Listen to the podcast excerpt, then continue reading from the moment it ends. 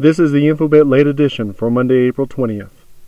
U.S. Army paratroopers began military training for small units of the Ukrainian National Guard, despite Russian warnings that the action could destabilize the country's tenuous ceasefire.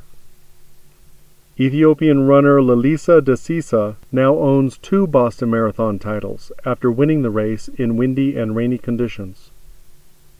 Rising tensions over the conflict in Yemen appear to be pitting the United States against Iran in a sensitive showdown in the Gulf of Aden. Somali's Al Shabaab Islamists have killed seven people, including four UN workers, by setting off a huge bomb which ripped through a staff bus in the northeastern town of Garowe.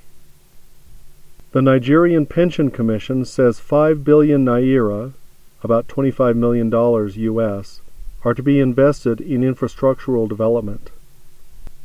Microbeads are showing up by the millions in the Great Lakes. Microbeads are millimeter sized abrasives that are used in beauty products like hand soaps.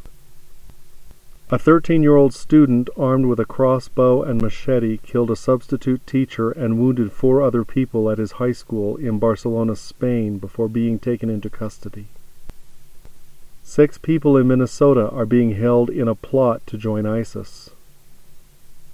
Jeb Bush, who is expected to enter the race for the 2016 GOP presidential nomination, is planning a quote policy trip in June to Germany, Poland, and Estonia.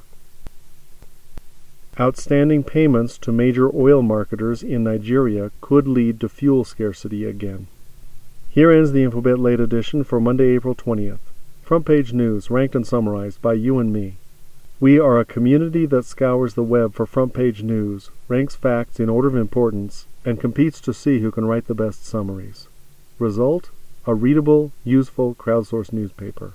Finally, a way to crowdsource high quality content and a way for you and me to build a news site that's actually useful.